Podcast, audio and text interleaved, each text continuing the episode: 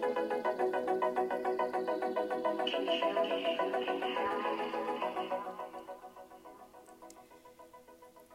はいということで始まりました。おしゃれの呪いとこラジオ。本日で710回目の配信でございます。この番組ではあなたに巻きつくファッションへの思い込みイコールおしゃれの呪いをバサバサ解いていきます。服装心理学をベースにおしゃれをもっと楽しみ自分を変えるコツをお届けしています。お相手はパーソナルスタイリストで公認心理師の久典沙です。本日もよろしくお願いいたします。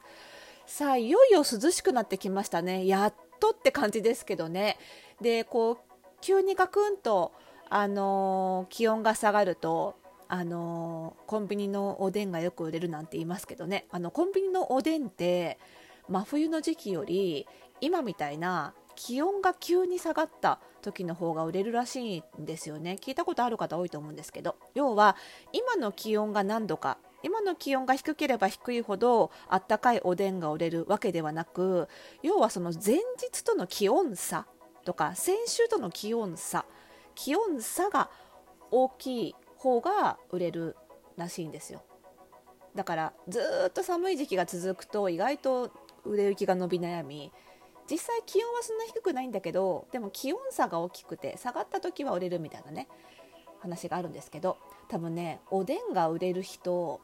パーソナルスタイリングの新規申し込みがある日って相関関係があると思うんですけど。やっぱり人間ねガクンと気温が下がるとあ気温変わったって思うんですよね。だからあのー、今が何月だとかじゃなくてやっぱり気温差で動く方多いと思うんですけどやっぱりガクンと気温が下がるとあ秋冬の服揃えなきゃとかね衣替えしなきゃとかねなるんだと思うんですけどだからこの時期初めましてのお客様も多くなるんですけど、まあ、そういう方によく聞く悩みとしてはあのやっぱりね去年何着てたんだかよくわかんないんですよっていうね。これ皆さんあるわ分かるわって方多いと思うんですけどいやとクローゼットの中に服はたくさんあるし衣替えもしたと。あるにはあると。ただ服の枚数はあるんだけどでも着るものがないみたいな感覚。って持ってらっしゃる方多いと思うんですよ。でなんかこのラインナップかみたいな衣替えしてみたらえー、何着てたんだっけ？みたいなね。であのうちのパーソナルスタイリングをもう数年単位で使ってる方はもう全部私があのクローゼットワードローブを把握してるのであのであのお互いに見える化してリスト化してるのでそういうことはなくなるんですけどやっぱりご自身で管理してるとねそういう去年何着てた問題服はあるのに着るものはない問題ってやっぱり発生しやすいなと思うんです。でなんでそういう事態が発生するのか、まあ、この悩みもあるある的な感じで共感される方すごく多いと思うんですけど共感する人が多い悩みこそその原因はバラバラだったりするんですよ。というよりそのバラバラな原因が全て同じ悩みに行き着くからこそ同じ悩みで共感する人が増えるっていうね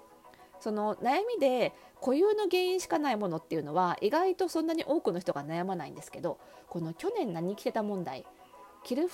あ服はたくさん持ってるけど着るものはない問題って原因が多様にあるのでそのどっかの原因に引っかかっちゃえばみんなその問題にたどり着いてしまうのでだからこそその悩む人が多いわけですよ。でなので同じ悩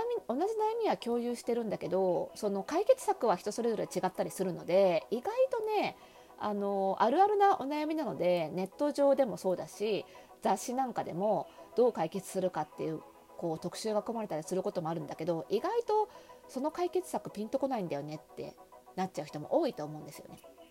これやっぱりね性格がすごい関係してくるのでこれはね、あのー、うちで開発しているその服装心理診断のタイプ別にあの見ていくとすごくピンとくる解決策が見つかりやすいと思うのでねあのどうしてそんな事態になってしまうのかそして私がそういう原因の場合にどういう解決策を提案してるのかっていうのをちょっと今日はお話ししようかと思ってるんですけど。で服装心理診断あの今日番組概要欄にまたね無料でできる簡易版のえー、サイト URL 貼っておきますので、まあ、簡易版にはなりますけど5つある、えー、性格傾向のうちどれが強そうかぐらいは分かりますのでね是非まだやってない方はやってみていただければと思うんですけれども5つ性格傾向があります。で、えーと、どれか一つのタイプに診断されるわけじゃなくって、まあ、どれが高いかどれが低いかってことで正式診断では、えー、点数が出るわけなんですけども、えー、なので複数のものが高いって可能性ももちろんあるんですけれどもちょっと1個ずつ説明していくと、えー、1つ目一番このタイプの人がこの服はあるのに着るものがない問題に陥りやすいと思うんですけど独創性という性質が高いタイプ。このタイプはすごく好奇心旺盛なんですけどとにかく新しいもの好きで気分が変わりやすいところがあるので単純に去年着てた服に飽きちゃったからたくさんあるけど着たくない。だから去年何着てたっていうより去年こんなの着てたの？っていう感覚ですよね。になっちゃう人が多いわけです。あるいは結構独創性が強い方って個性的な目立つ服も好きなのででも目立つ服ってそれを着るためには目立つブラウスを着るためにはベーシックなボトムが必要なんですけどそのベーシックな合わせるアイテムの方に魅力を感じなくて衣替えの時に処分しちゃったみたいなことも結構あったりする。そうすると派手な服だけ残っちゃってるから合わせるものがないみたいなこのパターンもあります。いずれにしても解決策として私が提案することが多いのは独創性が強い方はもうそうなるから絶対。なるから毎年毎年ワードローブ1から作るぐらいの気持ちでいきましょうっていうことが多いです。なのでその分何年も着るからこれぐらい高いもの買っていいかって思わない。1年で処分しても惜しくないぐらいの、えー、1万円あたりの価格帯はね抑えるっていうことも踏まえてちょっとワードローブ作っていくっていうやり方を取ることが多いです。2つ目えー、合理性という性質の人。この方はあのすごく論理的に物事を考える人なんですね。なので去年何着てた問題結構ちゃんとねワードローブあの管理できる人が多いのであの陥らない人が多いんですけどももし陥ってしまった場合にはその原因は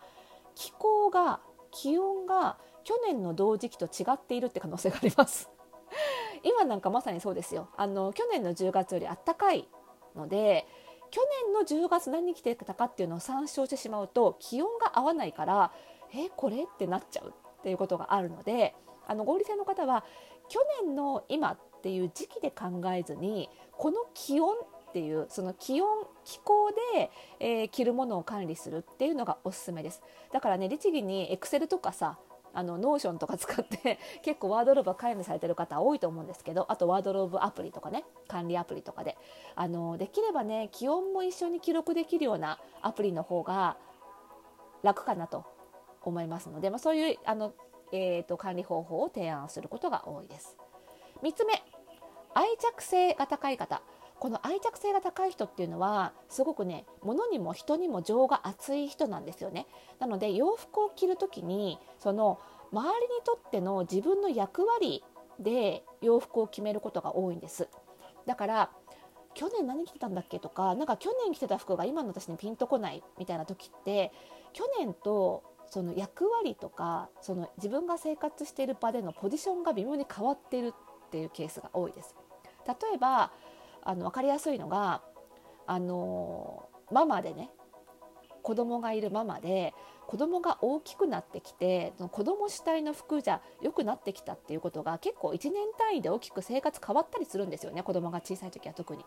その辺でその自分の役割が変わってきたっていうところで去年着た服が今の自分の役割にピンとこないっていう可能性も結構あったりするのでただそこでネックになってくるのが愛着性の方の服への情なんですよ。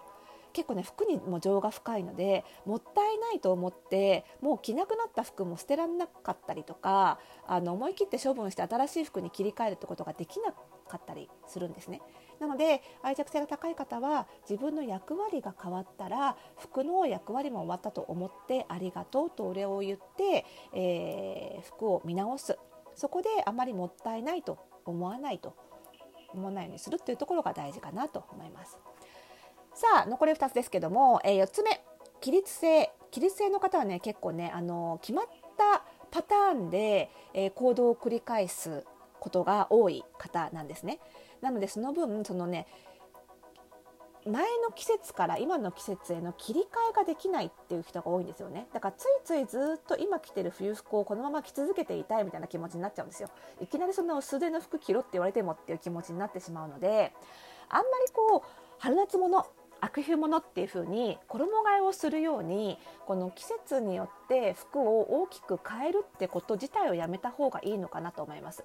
冬になっていったら今着てるものに1枚ずつ重ね着をしていく。で暖かくなってきたら1枚ずつ脱んでい脱いでいくっていう感じで一番下に着てるものは通年着るみたいな感じでいくと割とシームレスに、あのー、季節を切り替えることができるのでそういう感覚でいた方がね結構うまくいくことが多いのであの通年通じたワードローブ作りっていう感じで私の場合は提案することが多いですね。はい、で最後一般性の方。一般性の方はねすごいね周りの雰囲気に敏感な空気を読むタイプ。なんですよ。なのでそのタイプの方があれなんか服いっぱい持ってるけど何着たらいいか分かんないっていう時はそのねトレンドというか周りの人が着てるものの雰囲気が変わったのかもしれないです。ただ一般性の方ってその自分のあれなんかおかしいっていう感覚を疑っちゃうことが多いんですよね。なんですけど一般性の方のね空気を読む才能は天才的なものがあるのでその感覚信じた方がいいです。きっとねトレンドが大きく変わってるタイミングだと思います。なんで罪悪感を持たずに潔くその場合には今の自分がピンとするくる服に切り替える。これが大事かなというふうに思います。はいぜひ参考にしてみてくださいね。でえーと、明日ですね私がやってるオンラインサロン服装心理ラボではあの今年のねトレンドからえーと、これトレンドにぴったりなそのサイズ感の選び方みたいな話もするのでちょうどね衣替えの今の時期にあのぴったりの内容も話しますのでねぜひぜひ今月中に入会された方は明日の、えー、ライブ配信の動画をアーカイブで見ることができますのでちょっとね衣替え前にチェックしたいという方はねぜひこちらも参考にしていただければと思います。